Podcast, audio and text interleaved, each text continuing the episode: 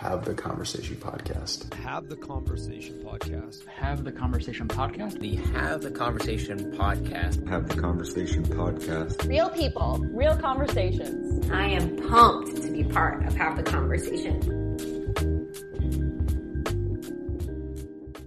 Our guest this week is the intelligent, beautiful, and hilarious Lizzie Allen. Lizzie is a comedian and therapist who, with the help of some really great people, has merged the two to create Hilarapy. Hilarapy is a groundbreaking type of comedy therapy that helps to relieve emotional pain and stress, improve confidence and feelings of well being and joy through the transformative power of authentic and vulnerable connection, combined with play, creativity, and shadow work.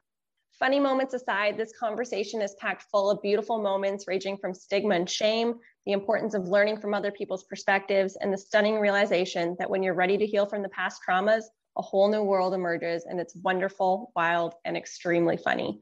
Head on over to HTC Pod after the episode to find ways to connect with Lizzie and Hilarapy, watch clips from this episode and of Lizzie's stand up. It's all there and it's waiting for you. While you're there, we'd love if you subscribe so you never miss an episode. We're working on great things for the HTC community and beyond, and we don't want you to miss out. That's htcpod.com. Enjoy this one. I'm trying to compose myself because I have wanted to talk to you since I saw your TEDx. I think you're brilliant. I think you're lovely. and you're just work- darling. Just darling. and the work Ladies, ladies, please. Go on. continue, continue. Yeah, but no, really, the work that you you're doing um, is, is so important, I think, and in seeing what the videos that you've been posting over the last couple days too, just to prepare for this, it's kind of been a mirror back into my life of what I want for myself. So it's I'm really excited to get to know you today. So thank you for being here first of all. Oh, you are most welcome. Thank you so much for having me. I love um, you know, I love connecting with people and sharing. So cool. Excellent. All right, well let's just get started. We want to know who is Lizzie Allen? um okay well you know these big these big questions these wow who is lizzie allen i mean that's going to bring up philosophical answers is isn't it oh how do you answer that question oh are you talking about specifically like like who are you today like how's it going oh it's it's actually going really well i've just um i've just booked myself onto the hoffman process have you we heard of just, that I don't know. Wim Hof? Yeah, no. Oh no, no, no. That Wim Hof is the going in cold water, correct? Yes. Yeah, we were just laughing about your video with Ellen okay. on that, and I was cracking up. So yes, Hoffman. Let's talk about that. Yeah. So the Hoffman process is a seven-day therapeutic retreat, and it's been going for sixty years, and it covers the spiritual, intellectual, emotional, and physical marriage of a person. Whoa. So it's a seven day intensive and i've been really feeling the after effects of covid you know the the sort of um, fatigue that covid fatigue of all that kind of you know we've been going it's okay it'll pass soon it'll yeah. pass soon and now we're starting to be able to go out without our masks on and things like that. And i'm i'm kind of realizing that the last 16 months has been so challenging. And i'm only just taking a break from like hitting it really hard um, at work you know coming from being outward facing doing on you know in person stuff and live shows and things that we had planned to suddenly quick we're online. How can we support people online and it was so much work so many different you know spending a load of time and energy going down one route and then suddenly realizing that it was kind of didn't work right? So um, i'm just having a break now and realizing that i need to do some more therapy on myself. I think we all do right? We all need to keep working on ourselves. So um but I, if you want to ask like if you uh, an introduction to me would be that i am a comedy therapist. I do comedy as a comedian and i create uh sketches and also stand-up shows and um we're working on a three woman show at the moment. Have you come across Karina and Ellen, who are um, my friends, and we've been doing yes. comedy for the last few years here. And um, we're doing a three woman show, which is a kind of therapeutic and comedic look at the trauma, what, what we struggle with today, where it comes from, and and then a kind of ultimately pushing through that fear and reclaiming our power. Mm. Now, are those those the ladies that you do the YouTube videos with? Yes, yes. I watched your rap this morning and Oh, I sent yeah. it over to Kala because I was like, it's very rare because it's it talks about serious things like real life issues, but y'all made it hilarious. And it that takes like a very I don't know, it's daring because those are, you know, serious subjects. And I guess that's the whole hilarity concept is, you know, you take the scary stuff, the traumatic stuff, and you make it more bearable by adding the humor. And I think that's just genius. Well, yeah. I mean, I mean, uh, well, yes, it is genius. Thank you for noticing. Don't mind if I say so. yes, uh, know, but comedy uh, ultimately is, has been doing that for centuries, hasn't it? It's Yeah. it's kind of it's a great way to look at serious subjects in not so serious way and provide that kind of break from tension because ultimately that's what a joke does you build up the tension with the um, setup and then you break it with the punchline. And life is very tense when we get too serious. You know we build up a lot of tension. We live in a fear-based society where we're constantly bombarded with bad news and and, and things to be worried about. And and you know we have to break that tension. And we do that in lots of ways don't we? And humor is one of the ways that we as humans kind of get to go oh okay it's Mhm. not that bad you know at least we're laughing together that's something right? Yeah. yeah. I can't tell you how many times I turned on The Office in the past year. It's like carried me through. oh. Oh i'm such a fan of the office. It's so good. And you know what i found during covid is g- the golden girls. And every single night i watch an episode and i fall asleep with it in my ears playing. And i'm on season um my fourth round of all seven seasons Who's your favorite Golden Girl? what blows my mind is they're equally amazing and I switch between them. So sometimes I'm all about Sophia, sometimes I'm all about Blanche, and it just it just moves around because I'm just looking at them and I'm like, they are their timing, their presence, their you know their the ingenuity to be different and to own their power as older people and you know and to cover some of the subjects that they did at that time is like oh it's massive right? It's massive. Yeah. When and is there a moment where you thought this I know that this is what I'm supposed to be doing with my life as far as comedy goes? i think i was probably about eight when i first saw french and saunders sketch show on tv and they're they're two women. They're like they're did you ever see absolutely fabulous Yeah, Ab Fab. Yes, Totally. that's yeah, that's Jennifer Saunders, and she's one half of a sketch team, French and Saunders, and they ran the most successful um, sketch show. Six seasons started in the eighties, and they're still like brilliant today. And I saw them having so much fun, and I just said to myself, "I want to do that job. I want that job." So that was the first time that I realized that comedy was everything to me.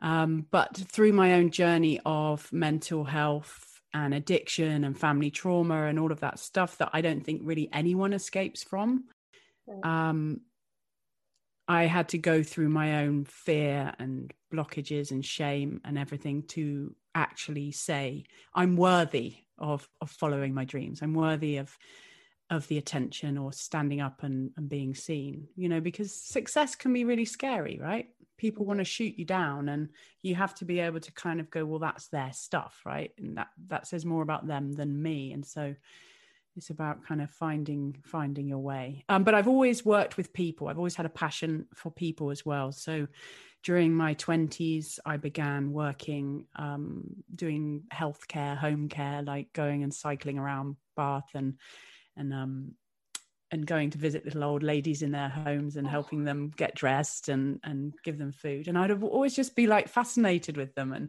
and kind of want to know more. And and so that's kind of how it started working with people. And then i moved into youth work. And then i sort of just talked my way into youth offending team and the intervention service. And and so i started to sort of move around children's homes and children's prisons. And then that was just too much for my sort of young sort of my mid 20s i just couldn't handle it because i kind of i, I was a functioning addict. So um, apart from when i had my you know when i was 19 and i mentioned in my ted talk that i you know i ended up um, in a psychiatric ward and i believed i was jesus reincarnated and all of those crazy things that come along with drug psychosis but also a spiritual awakening. And um, but I but I kind of like right I I have to get my life together and, and and I was functioning. So I was getting really good jobs but I kept smoking cannabis because I had this addiction to it.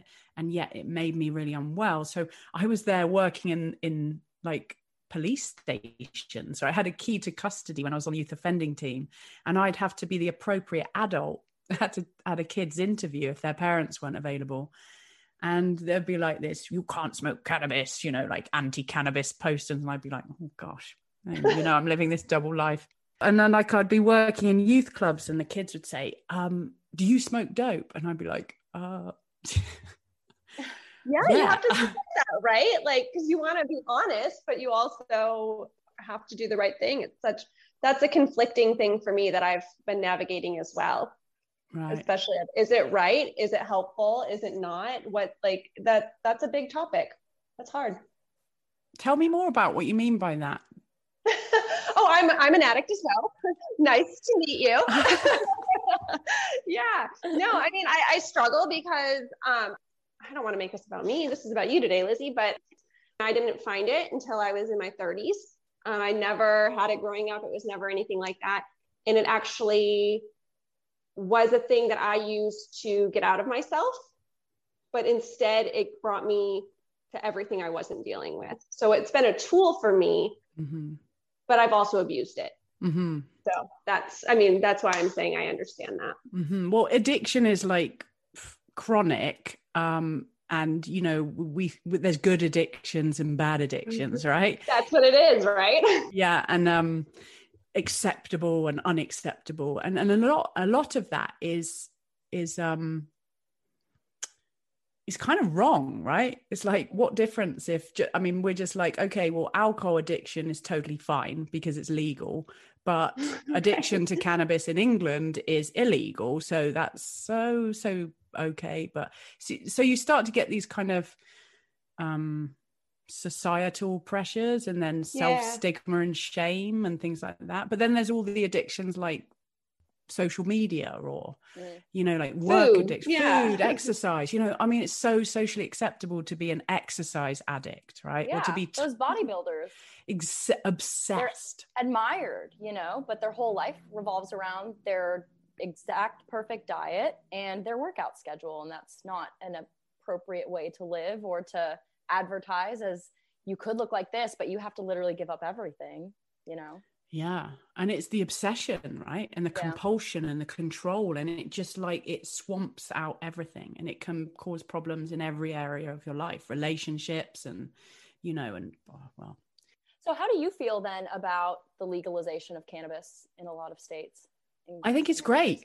I mm-hmm. think I think drugs should be legalized because you know making somebody's I think, you know, being in control of people's choices is ultimately a really kind of, I think, quite an outdated mode, right? Like it's always like a few people at the top deciding that they allow you to do something. And it's like, it doesn't stop people doing it. it and it's a health crisis for uh, so many people. So, not not necessarily cannabis, but um, cannabis has and does cause mental illness in lots of people, but not all people. And so some people can use it sensibly, and some people um, will suffer through their use of it or overuse of it or abuse of it. Do you feel like that's a, a predisposition kind of issue? I, I don't. I don't really know because I don't I think we're all so different and we're all rich tapestries. And some people kind of will go through something very crippling in their life and then become an addict as a response to that. Other people will kind of grow up with very addictive tendencies. You know, there's no kind of set rules to anything, I think. And I think some, you know, it's important that we do see each other as totally individual with you know different even with medication you know people want to you know doctors and everything medicate people for all sorts of things and some people respond to it and some people don't. And you know we have a we have very different you know in, I don't know. I'm rambling now. Guys, No, take over. no, no, no. This is good. I feel the same way. I'm still caught off guard from what I said, so I need to regroup a little. bit. okay, no. Well, let's go back to that. I think that's interesting. No, Let's talk about me then. yeah. no, no, no, no, no. um, well, let's talk about Hilarapy. How did your company come to be? Well, it started as addictive comedy in England, and I started first of all. I started a, a comedy night for um, at a dry bar for people in recovery. Well, it wasn't for people in recovery, but it was set up by people in recovery and advertised around the community of of um, people in recovery in recovery through you know this the 12 step programs you get to know lots and lots of people. And i was living in manchester and i was at university doing my comedy writing and performance. And a great friend who's hilarious she st- we started it together and it was really successful. Everyone was like it, it was different to a comedy club vibe where everyone's drinking and nobody knows each other and you're a bit scared if the comedian's gonna rip you to shreds and um and i and i and then then i finished university and i started working for a charity and i was out there in the community uh, helping build networks of support for um, people in recovery. And we were kind of catching people out of prison and and sort of introducing them to all these amazing people who are actually just living beyond the past of you know and getting stuff done and a drug and alcohol service my charity um, i suggested when i got the job that i could use comedy as a way to help people talk about their you know their experiences. And so we got some funding from the drug and alcohol service and then started to teach this course in a hard to reach area you know which had a lot of drug and crime problems and you know they paid for it all. And and then i took those performers and I brought them to this lovely safe space that we'd created at Addictive Comedy Nights. And we bussed in a load of people from the outside towns and villages of Manchester and and we all came together and these people performed, but they were really held in this healthy environment and celebrated.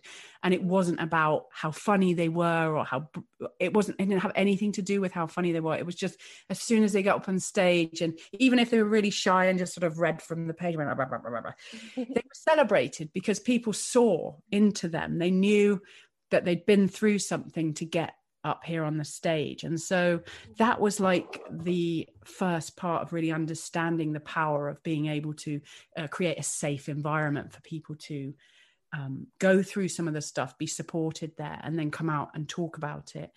And then when I came over to Canada, which is um, where I wanted to progress with my own personal career of creativity and and you know whatever just work more on my own dreams and visions and what have you and um, and I met my comedy friends out here through through recovery cir- circles because you can really connect when you're in recovery. You can go anywhere in the world and just go to a twelve step meeting, and you you make instant friends, right?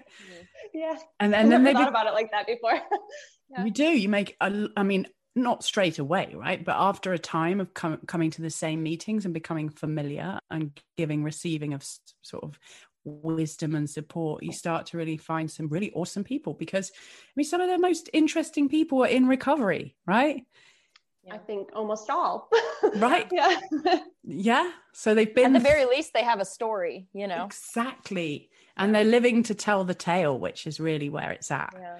you know. So that leads perfectly into when you found out you got your TEDx. Tell me about that. Well, somebody put me forward for it. Uh, we have an online membership program, and um, and this speaker, this guy who's already got a speaking company, he joined. He wanted to be a bit more, access his humor a little bit more, learn a little bit more about that. He's quite funny already. I mean, he didn't necessarily. I shouldn't say that. He needed us, so he came and uh, you know and started to work on, on on some of his more supportive elements. And he suggested, he said, "Hey, I'm emceeing."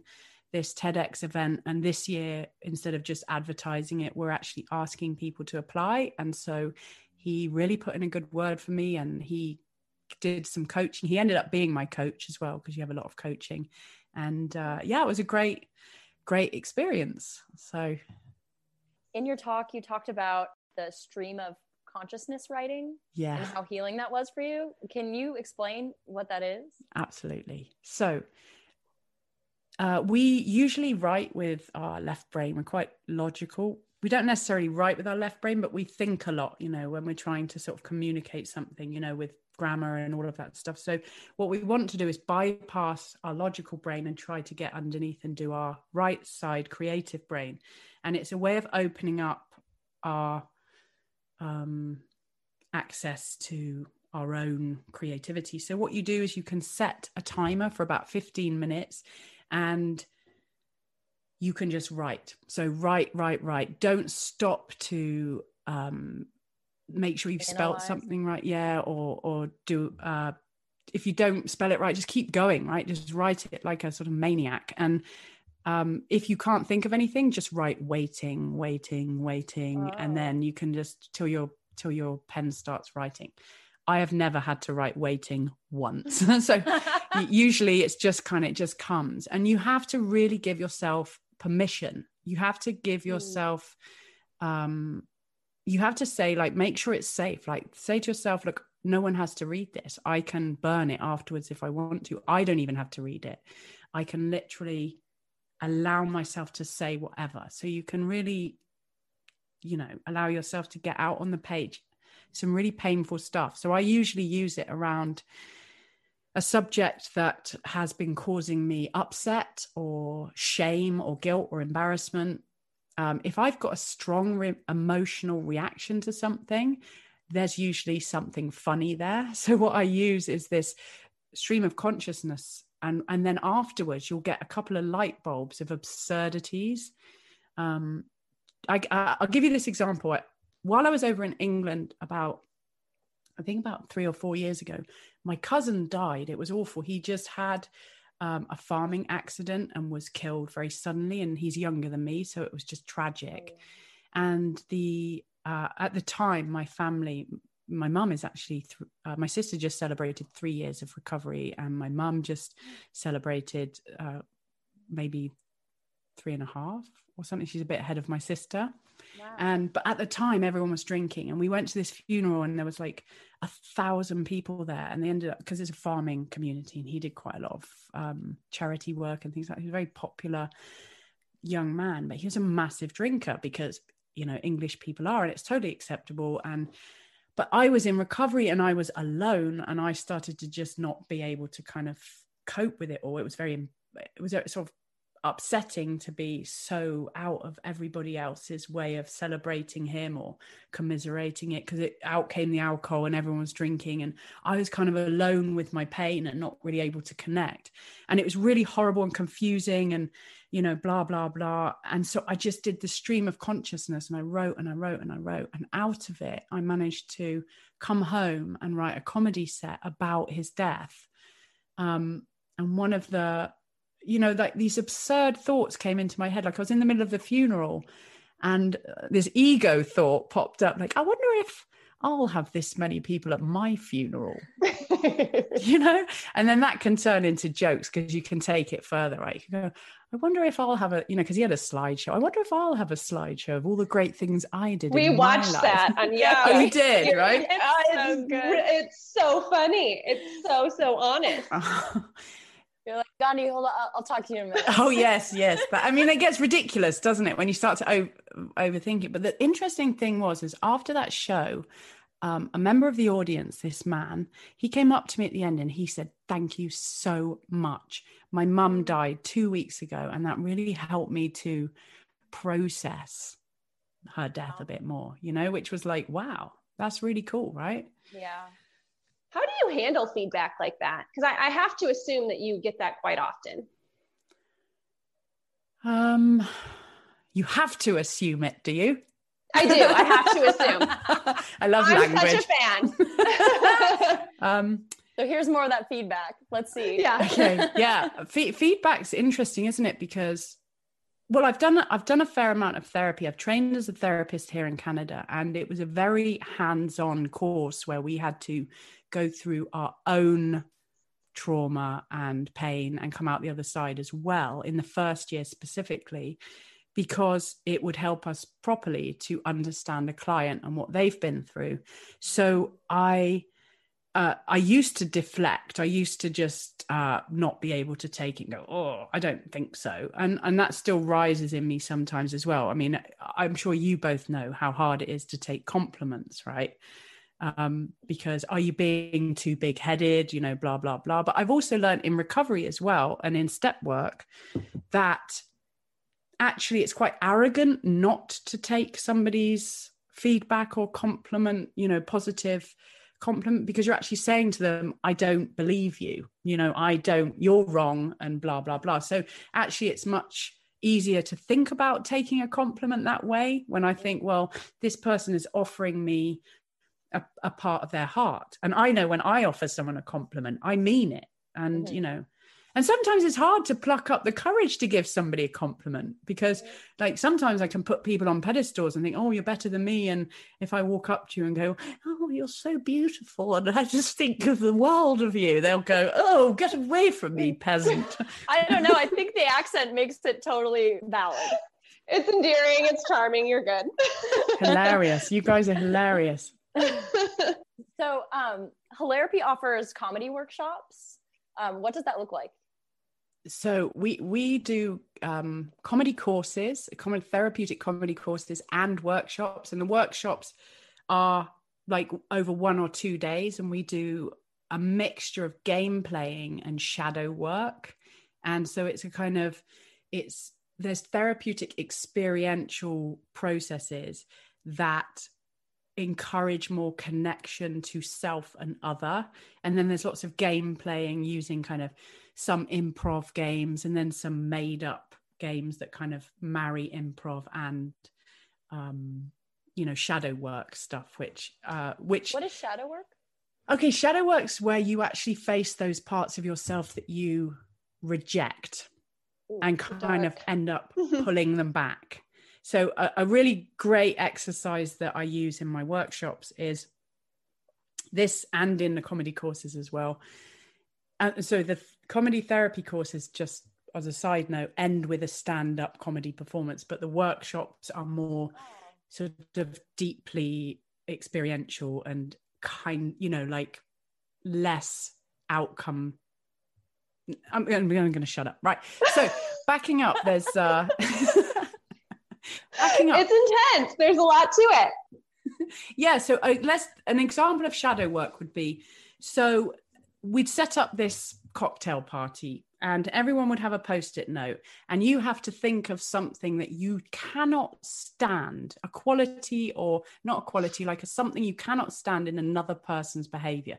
So i hate arrogant people for example. I cannot stand rude people or really victimy people right mm, so yeah. those those you pick one of those something that really I'd run out of ink yeah okay so you pick the one that's got the most emotion for you like and then you get a post it note and you write it on it and you stick it on your forehead. And then you have to all out play that. So you give yourself permission to be totally arrogant and or really like a victim, poor me, worry about me, you know, mm. and you mingle with the other people and they've all got their post it notes and everyone's behaving awfully, you know, mm-hmm. terribly to each other.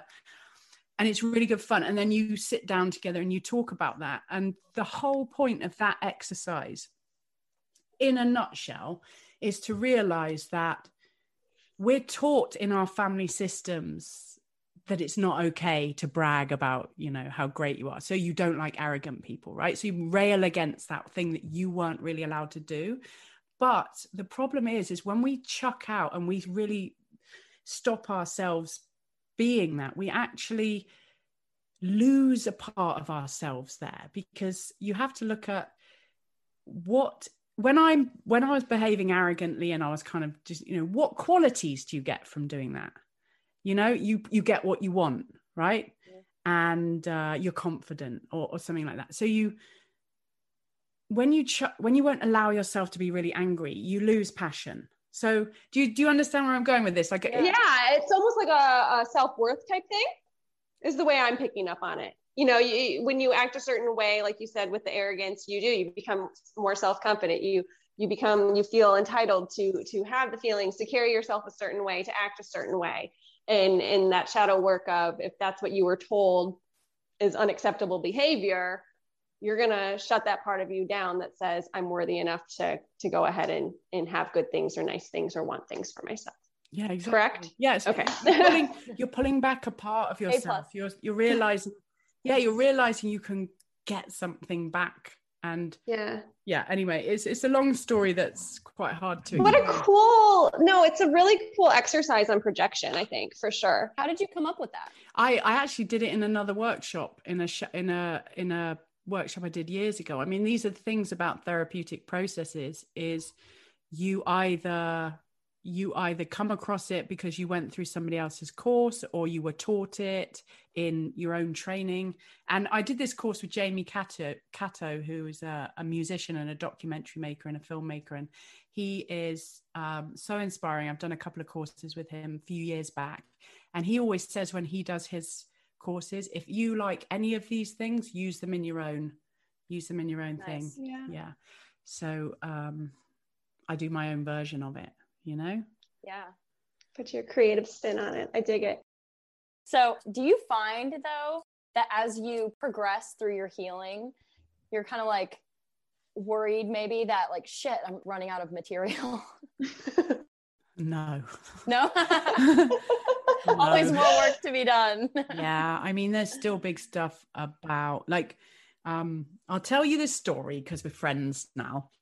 Yes. Um check. When I and, okay. I, and I don't put this out on the internet because I'm not ready, but I've started doing it in certain circles. Mm-hmm. Is when I was about 27, I was over in when I was about exactly 27. I was I was over in Australia and I kind of fell in love really quickly and I was in a bit of a messy part of my life, you know, a bit running away, still in in in sort of whatever. I I fell in love really quickly with this American woman who was absolutely amazing, and she was over doing a film course, and we collapsed into each other, and it was all very codependent, and you know the the cocooning and all that worst kind of there, horrendous yes. feeling, you know, whatever. she, she went back to America, and I didn't have enough money to follow her, and a couple of these friends that we'd met, um, just Australian friends, they said, well, why don't you do erotic massage? I like that that's their go-to. I mean, how very Australian. I'm married to an Australian, so I can say that. well, exactly because it's because it's legal, right? Oh, I didn't like realize. Totally accept. Yeah, but it's totally legal. So you've got all these like it's not underground at all. You can just so that's what I did for two months. And it was like, you know, hilarious because I am not really what Stop, you might call. Hold on, I'm not there yet. hold on. Need some more examples. How do you go? That's not just a quick, so I did it. Like, what was going on? Well, to the point where you, that was suggested to the point you did it. There has to be a story there. I, there is a story there, and it's turned into the most hilarious bit of stand up I've ever done, right? Um, okay, if you need to save it, we understand. no, no, I don't have to save it. It's fine. I, I mean, uh, what I'm using this as an example of is something that I'm not wholly ready for my immediate mm-hmm. community to know about me, right? Because I, you know, I'm I'm kind of like my mum. My mum knows. I mean, she's heard the the set because the set was freaking brilliant, right? It was so yeah. funny. I can share the link with you if you want. It's um yeah, it's a private link. I can give you the password. It um it's so funny honestly it's so yeah funny. send it to us after because it's the absurdity of kind of not being that kind of sex you know sex you know it's hard to even talk about yeah you can't even say sex uh, yeah sexual i've got so many hang-ups around being a sexual being because you know that's oh, huge trauma yeah. in my house right yeah right. big intimacy issues up. here lots too of houses yeah yeah there's a TED I also talk. have been victimized. oh, thank you for for standing up. Me too. Me too. right. you know, and then you swing the other way and end up being a freaking sex worker, and it's like, what the hell happened Confusing here? everyone. And you know, the funny thing was, I mean, I went home that day and I said, well, uh, these two friends of ours, they said I should go and work in, you know, just, you know, wank lots of men off essentially. and, and, uh, you know, and, and, she, and, and I said, what do you think? She went, yeah, all right. Once again, it still sounds classier with the accent. I mean, just, just something about it. So, first day on the job, was it Oh, better than you expected? as was expected? horrible. It was horrible. But you know what the uh, the worst part about the job, which you would think would be actually getting naked and massaging a man. yeah. Or the cleanup. I don't know. oh my god! oh, sorry, coming guys. back to me now. Um, you think that the worst part of, of it was is like you had to kind of go and introduce yourself with this fake name, and then yeah, and, and hi, I'm Did you change your name every time? No, I had this one name, but when I do my comedy show, I check I, I give a fake fake name, right? So I don't give the real fake name that I actually used. Gotcha. I give the Too stupid name Chardonnay because it's hilarious, right? Hi, I'm Chardonnay. Like- you know? Um, so okay, go back back to the original point. I'd rather not get into this whole story here, um, the the point is, is I've still got to work through some of that stuff, and Yeah. so there's so much humor there when I'm ready to face it, and I'm kind of going to this Hoffman process, and um, I've done I've done about 12 hours of pre-process work, which is all these questions about growing up, and I've already got um, insight into Mhm. like some of the things that I just haven't kind of previously seen, you know, Wow. in the last few days, which is interesting. And so Karina came over yesterday, the uh, other, the third member of our group, and we we we just swapped stories of our 80s childhood all day, you know, all That's like, amazing. and it was so funny. And these are the things we want to kind of explore in the show. So Mm. Is yeah. she the brunette? Yeah. She gives me major Zooey Deschanel vibes. she's Has so she good. before? Who is she? Who who's that? So Zooey, she was um she started New Girl. She Oh, was yeah. on Elf. Oh yeah, I know who you're She talking about. the female lead. Yeah. Yeah, yeah. I think it's it's like it's the hair and the eyes and the goofiness. It's, it's a she- compliment. She's so talented. I'm so I mean we're all just um just so kind of talented. So Yeah, know, it's such a it's such a creative force seeing seeing what you guys are doing. What's a typical day like when you are in the office or at HQ or however you want to call it? What does it look like when you guys are all around the table together? Um, we we go away on writing weekends, and Yes. um, we do a lot of kind of opening up with each other and sharing and having a cry and all of those things, and that supportive side of things. But then we also we're kind of getting into the flow now. We're finding our own way of doing things, but it's brilliant. Out come the costumes, out Yeah. out come the ridiculousness and then we're just like yeah yeah. And then you know i usually stand up and start sort of striding about and kind of deciding like to pull down things you know say how powerful we are. Do you know we can do anything? We can go anywhere. We're amazing you know? And then they're like yeah all right let's do it. And i'm like we can do it guys honestly. We can go all the way so best part is you can really tell you guys are having a blast and it Yeah. goes through. yeah You know, you're not just putting on an act, like you're thoroughly enjoying it. yeah And it makes people who watch enjoy it. absolutely that's part and that's that's kind of what i have majorly learnt the very best comedy shows that we've done live is when we are just enjoying it so that's kind of one of the main things you have to say and that that's what that's life right you have to Mhm. just you know I, I always say this to my students it's not about what we get to at the end it's about the quality of our journey Yeah. so and i say that to my friends that we make comedy with i say if this isn't fun and we're not going to have a good time doing it then there won't be any point doing it so That's literally what Kala tells me every day. That's Kala's motto. well That is my motto. then you've got it right yeah. Well, thank you. We're trying. We're trying. I know our vision here at HTC has changed a lot. How is I know you've changed names from addictive comedy to Hilarapy. What else has kind of evolved or changed the most from when you had this initial idea? Uh, I have changed the most. I used to run away. I used to run away all the time and move, you know. Um, I'm quite adventurous, so I like to go on these solo trips and, you know, just go off to some random country and and kind of hang out for a while. But I used to I used to feel properly unlovable and I didn't even know it was really my truth, but I just used to find the proof. And so, since doing my much deeper therapeutic work, since kind of challenging myself to do more with comedy and therapeutic comedy, um, I'm in a relationship for over six years now. Isn't that interesting? Whoa, whoa! I know. yeah, I could never get past the two year mark. Um, so yeah, I mean that's different about me now. I'm here to stay and I feel very uh, comfortable and happy in my life. And um, I just, oh, I just have the best time. I'm just so blessed. I'm really good at attracting abundance. Um, that well, I you... see that vision board behind you. Oh, that's my old vision board. Do you want to see my new one? Yeah, please. Yes. Oh my gosh, share. Give yeah. me one second then, okay? Because okay. I have to go out the room, and you'll see how messy uh, my my. That's supposed to be my. We're not supposed to. It's my sort of meditation table. Hang on.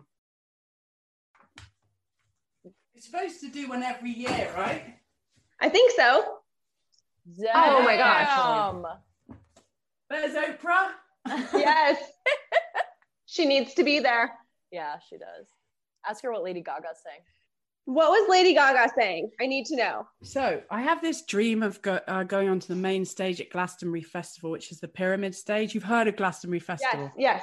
yes. Okay, so she's lit. I I just don't think that I would be a headliner act because it's people like Beyonce and Dolly Parton and Coldplay and Lady and Gaga. Lizzie Allen. And so and she's, Allen. she's just getting me on as a friend, right? So she's going, Hey, I'm welcoming Lizzie Allen to the stage as a friend, you know, just doing me a favor, right? Because I've Solid, making yeah. my dreams come true. It doesn't necessarily have to be her, it can be anyone, but uh, I'm not picky.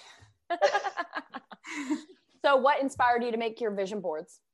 Um, because they help me think and feel and know. Every time I look at it, I feel good. I'm like, mm. yeah, it's mm. happened already. You know, I'm good with that. If it doesn't happen, I'm good with it too because I already feel like it's happened. Yes, Do you feel like so true. A, a good amount of things that you put on there, they become manifested in your life? Oh yeah. Yeah. So uh, I've got I've got my comedy rap album on there because that came to me while I was uh, while I was in a psych psychic psychic psychiatric state. Yeah. And um, so I've already you know we've already begun doing those comedy raps and I know when I meet some decent music producers like Dre or whoever else like maybe maybe like um I quite like Will I Am. He's a bit poppy, right? Like he could he could get he could get get the crowd pumping. And uh, then I just kind of want to put in my comedy flow into that.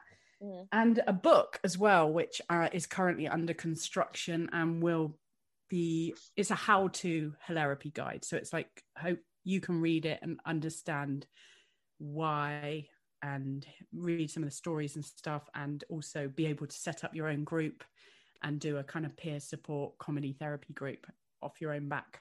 Yeah. Which is what I want to sort of empower people. Yeah. Have you been enjoying the book writing process? Well, um, yes, actually, I have indeed been enjoying it. I've been getting some help with it. Wink, wink. Needed. yeah. And I love it. Absolutely love it. Um, it will be the manuscript will be finished at the end of this month, and then we have to work out. Thank you. Yeah. Then That's we have big. to work. Yes, and then we just have to work out how to launch it. Like how do you do all of that? But that's another day to think about that. I can't, can't right now. Well let me know when you yeah for sure. I'm, I'm getting embarrassed now. No don't be. Oh my gosh it's incredible. It's absolutely incredible. Do you have like a favorite because because you do improv you guys do like the characters and you do stand up do you have a favorite type of comedy that kind of speaks to you the most? I I love the process of making stuff on film. So mm. sketch comedy and the music videos are fun. Um, writing and but I also like live shows as well. They're really amazing and fun and brilliant because I love the sort of live experience of bringing people and cr- sort of creating that that amazing collective joy or you know Yeah. Yeah. kind of- Powerful energy. yeah Yeah. To know that you're at the center of that. That has to feel pretty cool. We talked a little bit about ego when we were talking about other things. Um, how do you deal with it? Because I, I know we all do you know or leanne and i both do. We have to put ourselves in check sometimes. Um, how do you work through that? I, yeah, I mean, ego is so sneaky, isn't it? It's like we think of it as being arrogant and things like that, but it also Yeah. comes in the form of self depreciation and lack of self worth and things like that. So I continue to um, do the work, right? I mean, as a person in recovery, I can't really stay still. I've got to keep I've got to keep a connection with my higher power. And that for me looks like um, writing in my diary. Diary? Who says diary unless you're like i mean 14? i'm for it I thought it sounds like diary. Why am I saying diary? Journal. Like, never. Oh my God. Um, I say diary if it makes you feel any better. But I haven't written in my diary since I was 12. yeah, exactly. but that's my problem, not yours. right right right um yeah i i've been learning quite a lot from science of the mind and i did a foundations training course in that and that was really helpful. And are you familiar with science of the mind? I'm not. Tell us about it. You know louise hay you can heal your life? Yeah. So louise hay was a practitioner and a minister from science of the mind and it's basically a kind of all of this law of attraction, what you put your mind to, and the physical and the intellect and the physical and the spiritual and the emotional are all fit all one. And it's not religious, it's spiritual. And there's these centers for spiritual living all over the world that look at spiritual teachings, whether they come from religious texts or, you know, you know, it could be um, Eckhart Tolle, it could be anyone who's written anything about, you know, kind of how do you explain?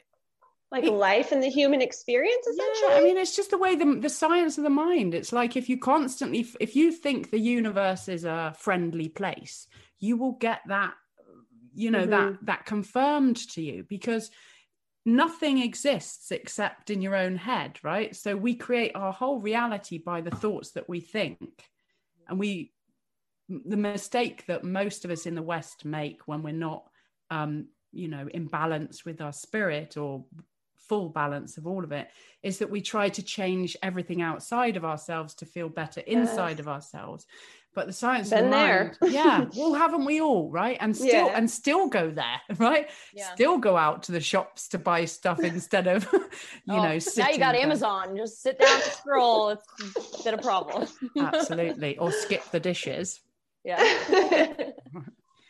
yeah so um yeah science of the mind and so that taught me this amazing pr- uh they call it a mind treatment which is another fancy way of saying prayer.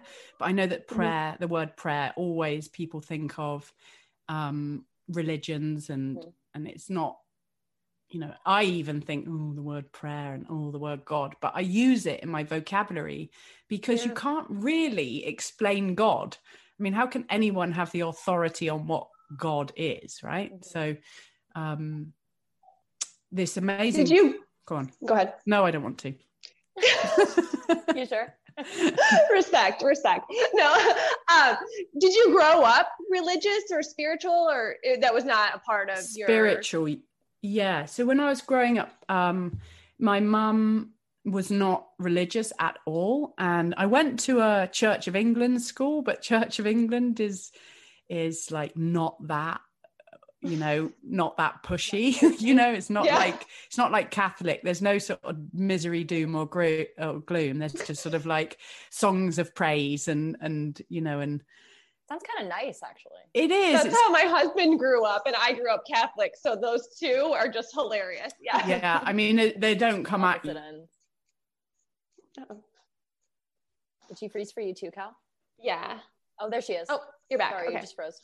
okay sorry sorry for the freezing um uh, where were we? I don't know where I got Religion, growing up. You said your mom wasn't, but you grew up Church of England. And uh, Yeah. how so- about your dad?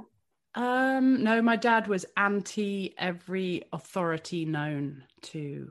He was um my mum left him when I was two, and he was a um an addict. And he actually, when he got past his divorce papers, he realized what he'd lost and he got into recovery and came back into our lives and was then, you know, then we saw him on weekends and he's really funny guy and it was a lot of fun to have him back um, and he you know he was just breaking every rule in the book on purpose and then saying mustn't follow rules carry on you know which was interesting very interesting Yeah. Yeah, to grow up that way for sure. Yeah so um no but the the the fascinating thing was is when i was about 14 my mum had a breakdown um and she had kind of like churned up all this kind of trauma from from growing up with my my grandpa who was a schizophrenic doctor Whoa, shit. shit is right everybody believes a doctor and Yeah. and then he got I mean, there's your next skit, right? oh i've covered some of that right i've covered some of that and um and definitely there's so much there's so much i've learned so much because i don't trust doctors. We don't trust doctors in our house right? So i don't immediately trust a doctor when they say you should be on this medication. I'm like hmm i think there's other ways. So back to my point my mum knew that she wasn't going to go down the doctor medical western approach to getting well from this you know upset she was in that was quite big so she bought all the books and did all the courses and it was all meditation and her book shelf was full of animal wisdom you know native american animal wisdom louise hay eckhart tolle um, celestine prophecy Yeah. conversations with god you can heal your life it was just like uh, she was runes determined. she was and i was i was like upstairs smoking weed in my bedroom at like 15 and i would just come down and get the rune stones and the psi cards and the astrology books and i would start like i was so fascinated with it and i have been Yeah. ever since and Yeah. um, so i've constantly been learning from all the teachers. And then when the internet came out we had all the youtube videos. So i'd go to sleep with the youtube videos on. Wayne dyer you know you've got all those all the big hitters. And and you and you go through phases with them. And or i went through phases with them and learn a lot and then move on to another teacher and learn a lot. Go off and do a meditation course go off and do an astrology course. So over time i just my own interest and fascination in everything that's explaining the power that is you know explaining the mm-hmm. energy that runs through us the love the fear all that the light the dark. I started just really to be able to talk about it with my friends and family and stuff like that. So it's a natural part of what i do at Hilarapy is spiritual as well. Mm-hmm. That It's is really so cool to have an upbringing like that. I I actually stumbled across the Celestine prophecy. My um one of my friends about seven or eight years ago. Um, she lived by it. She I mean she was pretty woo woo. Um, but she loved this book and gave it to me for my birthday. And it comes with like a guide too. So like you read the book, it's like a fictional story about a guy who like basically he goes to South America and like does all this stuff. It's it's like a progressive stories and he downloads these insights to in Okay. kind of from the universe every chapter but every chapter comes with an experiential guide where it like teaches you how to apply it to your own life. And it taught me about like the ways my grandparents interacted. Like it, it gives people kind of four different titles. I'm getting way too far into this but um, this is my jam. So um, it like gives people like you're either i forget the the terms but you you're labeled a certain way the way you handle conflict is is what you are. Like you're an aggressor or an um, interrogator or a victim and then there's like one other one but the you kind of it makes you go backwards. Like you are this way because your mom did this and your dad did this and they're this way because their parents did this and they did this and it helps you like empathize more with the way you were brought up i think yeah. it it it was amazing. I loved I, I should go through that again. That was a, it was like a course. It was so cool. So to have that at a, young, at a young age i think is amazing. Yeah i discovered it and um, i was blown away because it suddenly it showed me a different way to see my my life and myself and and each other and energy right? Because it covers energy doesn't yeah, it? it does. says you can you can see energy. If you want to you can see people's plants energy the stones energy. It's all vibration. It introduces you to these bigger concepts of what reality is because we're very intellectual in the west. If you can't Mhm. see it or touch it or taste it don't claim it's there. So Yeah. we're only just now actually learning that we can you know we can't life is about vibration and reality isn't necessarily everything that you think it is. Mm. Mm-hmm. I want to I want to talk about your your comedy for a little bit. Um, I love listening to the Joe Rogan podcast and when he has other comedians on, just because I love hearing about what gave people the courage to get up on stage and tell jokes and just assume or hope that people will accept them and laugh. Like, what was your first time on stage like? awful was it worse than your first day massaging? well my first day um doing the old um massage job that Oh was really gosh. that was really weird because this man just stared at me like Oh.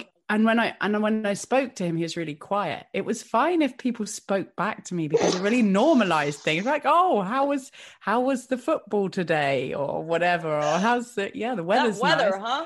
yeah, it is Oh like that God. right but he was Oh, just God. he was just i was just like this is something out of a freaking horror movie right Yeah. now Were you scared? Oh, Mm, a pre, I think, I, yeah, I had a flash, right? I had a flash Yeah. of, of, oof, this could go Yeah. wrong. right? yeah. This could go wrong, but then you remind yourself that actually you're, you. I think there's, a, I think there's even a panic button or anything in the room. I think there is Oh. stuff that, and everything's on camera, not in the room. Oh, okay. they know who this guy is, right? He has to show his ID Oh and gosh. everything, so it wasn't underground. Anyway, back to that. So Yeah. yeah, that was that was one kind of performance, wasn't it? Think about it. Um, first time on stage, I did a stand-up comedy course, like a just a one I found in a newspaper when I was 25, and um, I I don't think it was that bad, but I never I didn't write anything. I could never really write a joke because I just couldn't really get my head around it without any help. Like now I know I need to write with other people. It really helps me to write with other people. Um, or at least bounce it with other people who write comedy. That really helps. Um, and I and I ended up being the MC, and I just, you know, I just said a load of whatever came through my head, and it was okay. wa- it? it was i winged it i i mean the first time i was on stage was that was okay i guess um but there was some really awful times where i went and i did like beat the gong at um you know the comedy store Mhm. Yeah. it's all over the world isn't it so yeah they had one in they have one in manchester and i did a beat the gong but it's pretty grim right they're really they're there they're like cho- they want to chop your head off it's like the Mhm. gladiators of comedy right they want you to make a. It's like mistake a roast.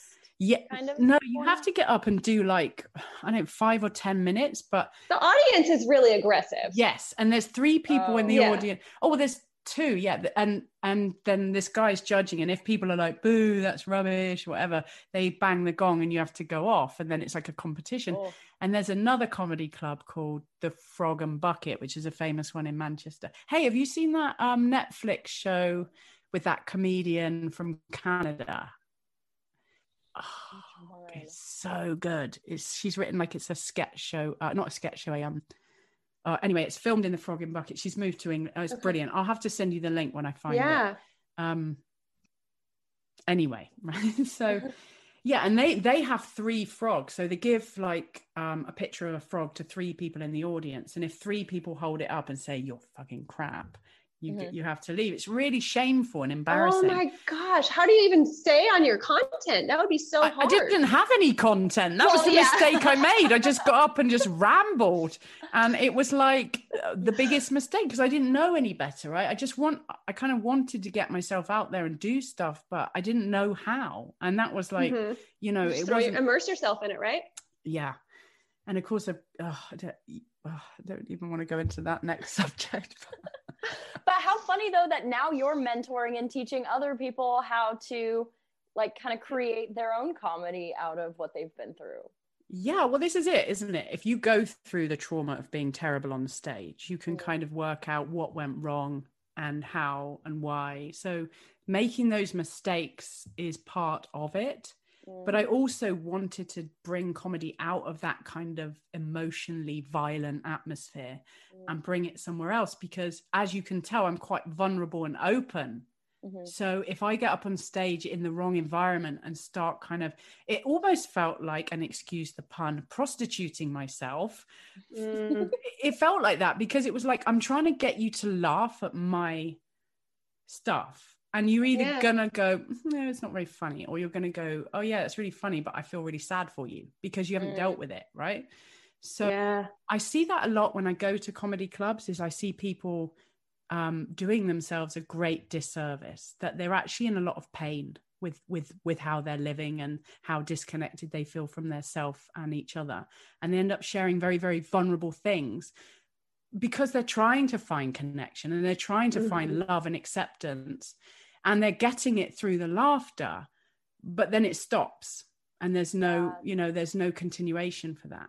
So um i'm i'm i had to discover the hard way that i don't need to be in those situations. I, I there's a better way for me and and so really that's part of what i'm doing is i'm opening up a, a space and saying this is a different way of using comedy and we this is my house and these are my house rules and you Yeah. guys are in a therapy session. So the audience are made aware that i mean not i shouldn't say when we do our own shows like me karina and ellen if we do our own shows we start we we just go all out. We'll do like um you know lip syncs and and um, Well, the sisterhood is already there. You can just exactly. launch. Yeah. You have to itself. bring other people into the experience when you're on stage and let them kind of yeah be a part of it. yeah so there's like you know if, if i'm doing a yeah if i'm doing a student show that's when we create that safe space but Yeah. you know i mean we have a choice here to not to create we create our own safe space actually in our own shows i'll just, I'll just say that Yeah. for- Yeah. When did those live shows start? The three with the three of you guys, or have they started already? uh we we are still in the process of un uh, you know unfolding our covid restrictions Oh, here gotcha. Mhm. So we're having a few problems with actually confirmation from theatre spaces and things like that. But as soon as we are able to, you know, able to get into a space and not have all the COVID restrictions, which I think they're going to lift in September. So yeah, so we're writing it now, and that one we want to tour as well. That's the that's a kind of hilarity like beast that we want to take over to England, partly because we want to write it off and just have a really good adventure in England together. Um, Totally. but you know, as a kind of signature hilarity move, right? So we take people on a journey of like using theatrical techniques to take people into um, quite an emotional and raw place, and then take them out of it again and, and create like huge opportunities to laugh and and find joy, and then and then ultimately break through. So it's kind of taking them through what you might go through in a group therapy process or uh, you know like a sort of retreat or something like that. Um, but using mixed media. So we will use um, you know bringing I, did i did a one woman show and i pre-recorded myself playing my ego. And then the whole back of the the the stage was like a cinema screen. And every now and again my entire like i would my ego would come in and say i just want to tell you you're like shit. You know that right? And i'd be like yes thank you. I'm well aware. You know and i'd have this kind of constant like bashing from my ego. And then at the end That's me in my kitchen every That's day. real. That's just real life. yeah. And i'd done this in a therapeutic process right? I'd had an ego face off. It's a therapeutic process where you oh, kind of sit in one chair and you say to your ego like why do you put me down all the time and then you get into your egos then you get in the other chair and you say to yourself as your ego you speak from your ego it's like because you are not good enough and i'm trying to help you know and you and you go back and Mhm. forth playing yourself and your ego and eventually you realize that your ego actually just tried trying to protect you but it's living from a place of childhood right we create these um, the ego steps up to help us in childhood. It's like a strategy. But Wow. when we're adults and we haven't actually faced it, we we end up with a really abusive ego Yeah. and we have to reassign it you know can you can you help me out instead of bullying me all the Beat time me down. Yeah. Yeah. yeah. Make me cower in a corner. yeah What what fuels you wanting to continue to do this work? For, not only just for yourself, but for other people. I don't know. I think it's almost like I don't. I feel like I don't really have a choice. It just keeps rolling forward. You know, opportunities come, people ring me up. Um, In alignment. yeah, yeah. It just seems to sort of came, came together, and I was like, all right, carry on then. That's what it feels like. I mean, I, I'm passionate. I'm passionate about the evolution of the planet. I'm passionate about. I mean, the other day I went. Have we got enough time? Keep going. If Yeah. you've got time, we've got time. The other the other day uh, a couple of days ago i was invited onto an inclusion panel down at the down at the Semiahmoo native band um, land. And it was sort of a panel of nine people. And then all these uh, people from the community because we wanted to discuss um, you know all the difficulties that have been coming up recently with you know uh, hate crime against um, chinese people and you know all the stuff that's happening with native people and everything. And i represented the lgbtq and we only had two minutes each but i got there and everyone was there and we were we were in a gathering for the first time in freaking years it feels like.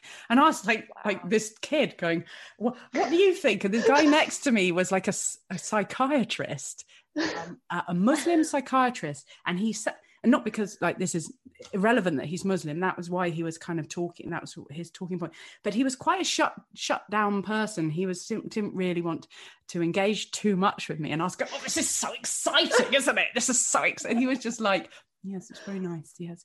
And, and i'm looking around and everyone's all doing the old prim and proper thing that you do when you're in public. And i'm really wanting to go oh my god i'm so excited to be here but it's not my show so i can't do anything. So i'm just sitting there and um, but i did have a chance to jump up and tell everyone that i was just happy just so freaking happy to be in in this space with people. And, and I, i'm feeling it now. It's just like when we are able to access our love and our joy and not have all that strategy and fear and ego voice trying to keep us in a box and telling us to be careful and stay small and don't upset anyone and blah blah blah um it's so exciting being alive like life is just so cool It really is.